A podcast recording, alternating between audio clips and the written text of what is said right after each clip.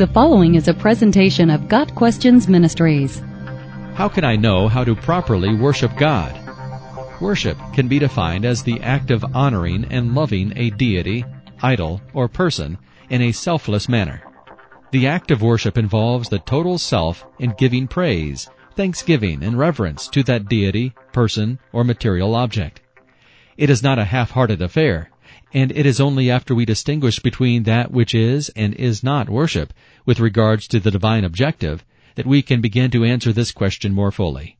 True biblical worship, as defined by the biblical scholar A. W. Pink in his exposition of the Gospel of St. John, says this, It is a redeemed heart, occupied with God, expressing itself in adoration and thanksgiving.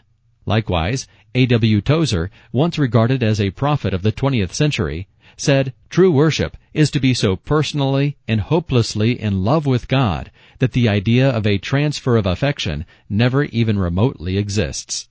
So, the true worship of God is distinguished by the following criteria.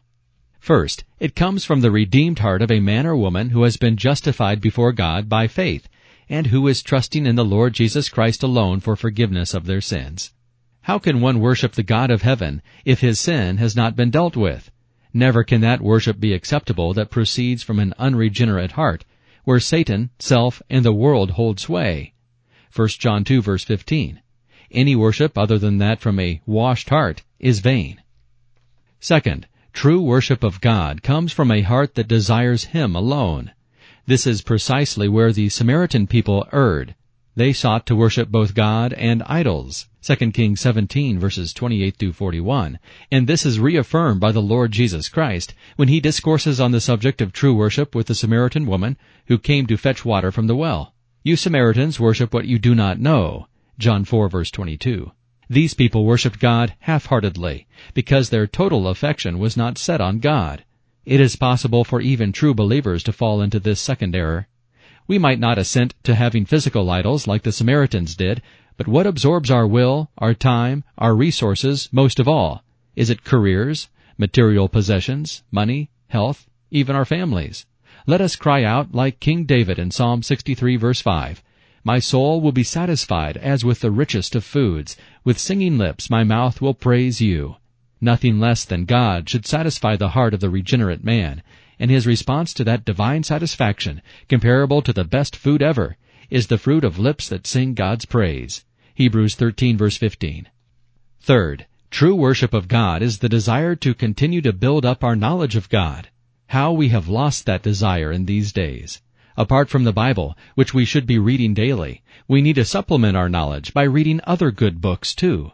We need to fill our minds constantly with the things of God. God should always be on our mind, and everything we do should be done with reference to Him. Colossians 3 verse 17. It is interesting that the Greek word for worship in Romans 12 verse 1 can also mean service. So our daily lives should be considered as worship. Every day we are to offer ourselves as living sacrifices, holy and pleasing to God. The church is supposed to be squeezing the world into its own mold, the mold of Jesus Christ, but too often it's the other way around. Let us purify our hearts if we really want to worship the triune God in spirit and in truth. Our God is holy. He is altogether other. A God who cannot share us with other objects of our affection. Indeed, a God who will not share us for the sake of His holiness. We were made to be worshiping creatures, but the fall has crippled and ruined us.